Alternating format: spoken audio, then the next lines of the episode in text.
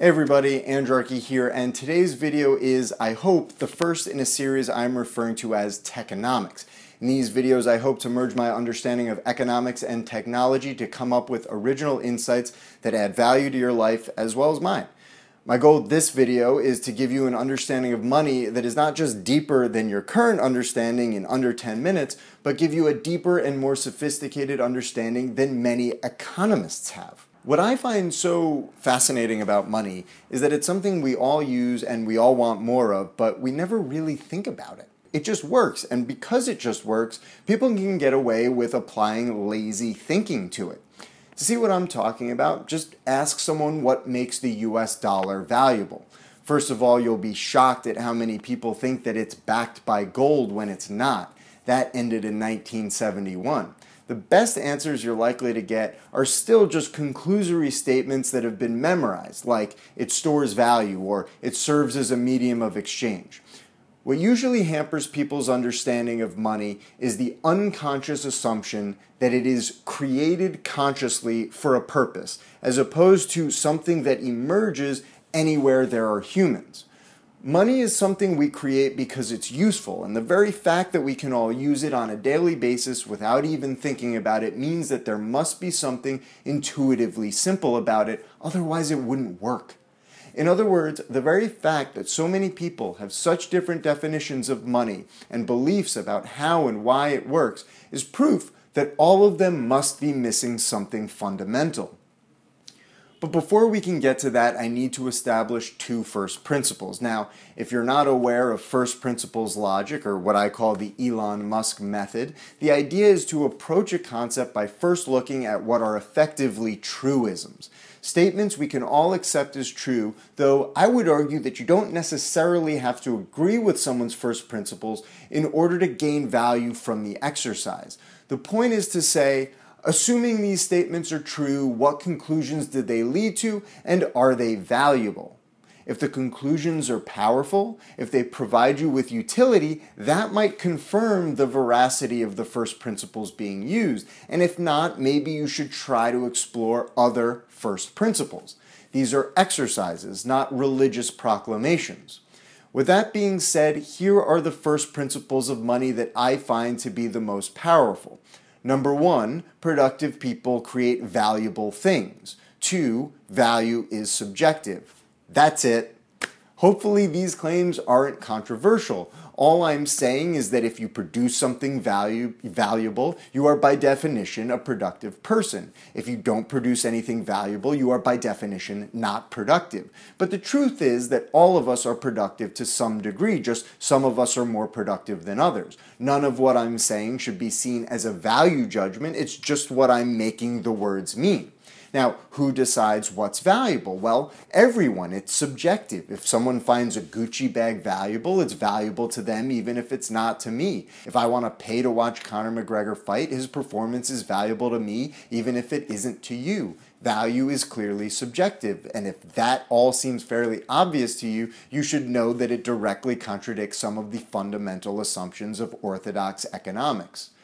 But what does all of this have to do with money? Well, because we have big brains, no matter where or when we exist, we understand that if we want to increase the number of valuable things we have access to, we need to develop systems for keeping track of and rewarding our most productive people.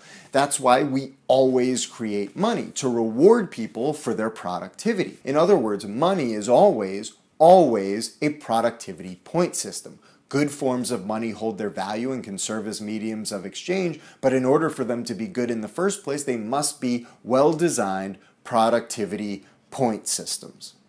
Now, you might be saying, no, it's not. Plenty of unproductive people are rich, and tons of productive people have been shafted. That's great, because now what we're talking about are the flaws in the various monetary systems that exist in the real world human beings as a collective invariably, think about that, invariably create different types of money, which they then use to trade goods and services that they find valuable, goods and services created by productive people. The systems themselves, due to the flawed natures of the people who create them, are also invariably flawed. Again, invariably. But to explore this argument a bit further, let's imagine a fictional system that, on the whole, gives points to the most productive members of a society based on how much valuable stuff they create. The more valuable stuff you create, the more points you get, which you can use to buy other valuable things. Want to buy corn? Make great shoes. Want to take a trip to Iceland? Be a great graphic designer. At least that's how it works in the fictional society to which I am referring. I'm sure people want to start asking questions like, yes, but is this a fair society or is this an ideal society? Well, maybe no and no. But the question I'd ask you, and I won't tell you what the right answer is, is is this a stable and sustainable society? Now imagine another fictional community. They design a system that gives out points to the least productive members of a society. In this community, the best way to get lots of points, let's call them rubles, is to create absolutely nothing.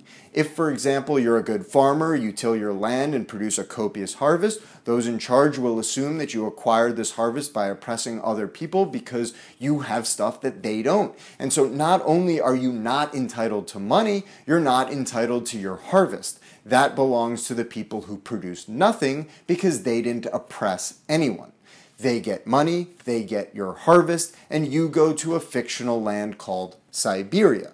Now, one is welcome to argue that this is a fair and or ideal society, but again my question would be, is this a stable and sustainable society?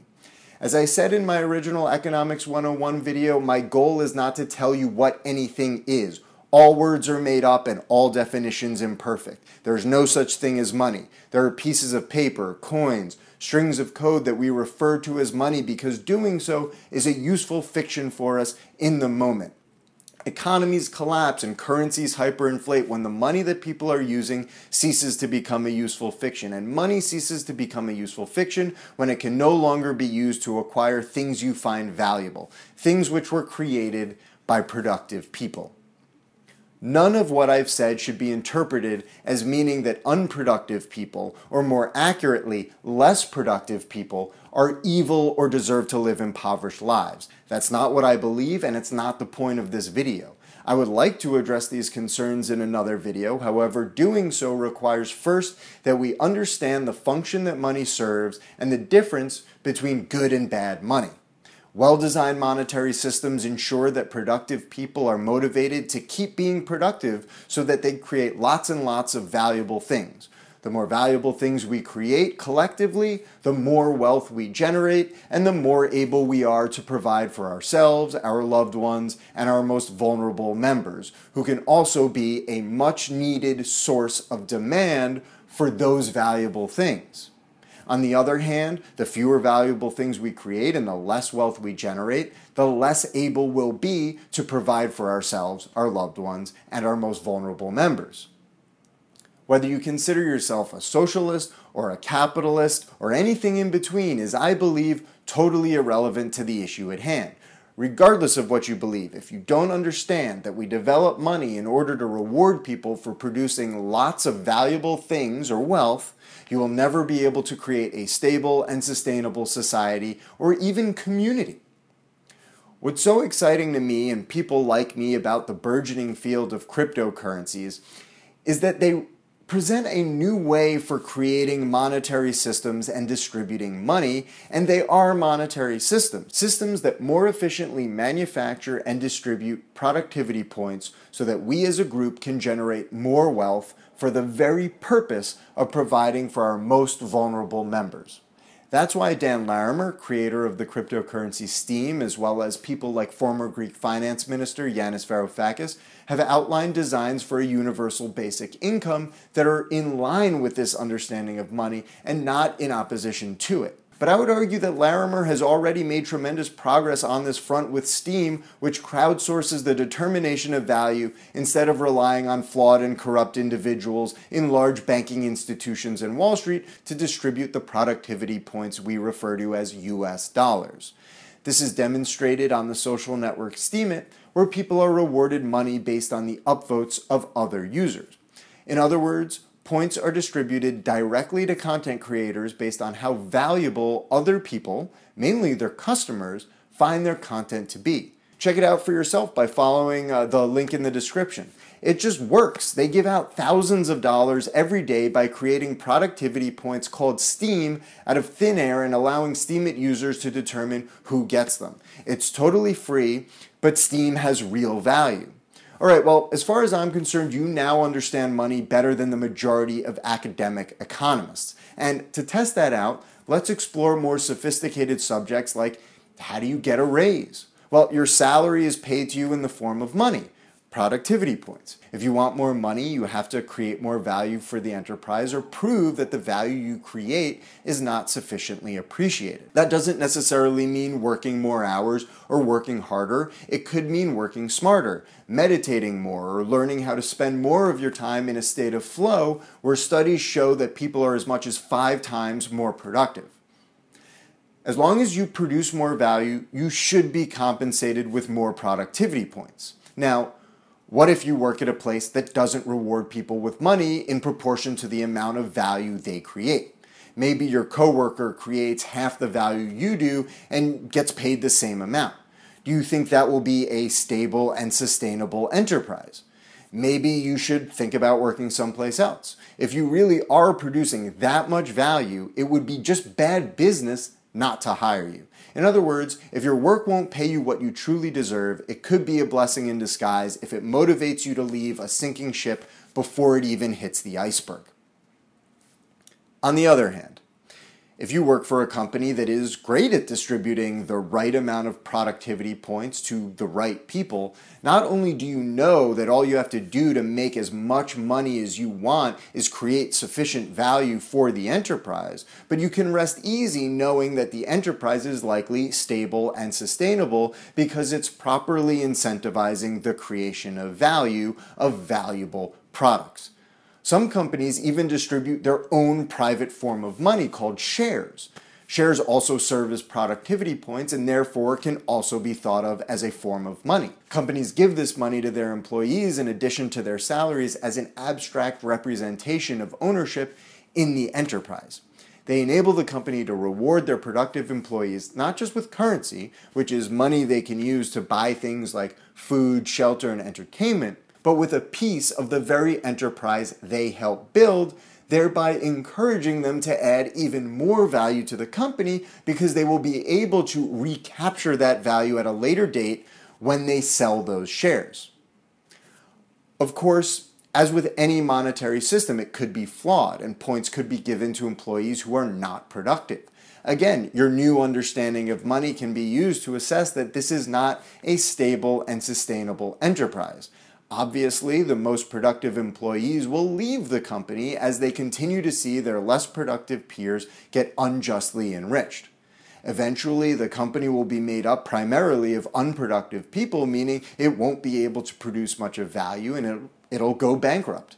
On the other hand, a company that has a good system for rewarding their employees is not just a good place to work, but could be a good investment opportunity. For example, Several years ago, I exchanged money I had earned for shares in a company called Tesla Motors because I believed they would produce more value with it than I would. And that additional value would eventually be reflected in the share price. It wasn't because of one car that they made, it, it was because I was convinced that they could attract and retain the most productive people in the world. As you can see, once you start thinking about money as productivity points, it can give you insights into many aspects of your life, maybe even things you felt were previously out of reach. None of this is to say that this is the only way to think about money. In fact, I would love to hear how you think about money in the comments and how that adds value to your life. At the end of the day, my goal is to figure out what works, not what's right. There is no right answer. For all I know, it might be better to think of money as a kind of communications protocol that links us all together in a complex, interconnected web of information. It certainly does help us transmit massive amounts of information incredibly efficiently. But that would be the subject for another video. Alright, well, my goal with this video was to help you achieve a sophisticated understanding of an important aspect of our lives in a relatively short amount of time. If you feel I did that, please subscribe and follow the link below to check out the companion article on Steemit and to view bonus content. Give me an upvote, it's totally free and it's how I make money. You can also follow me on Twitter and Instagram, also at Andrarchy, and please let me know if there's anything related to economics or technology that you would like to hear me discuss. Thanks for watching.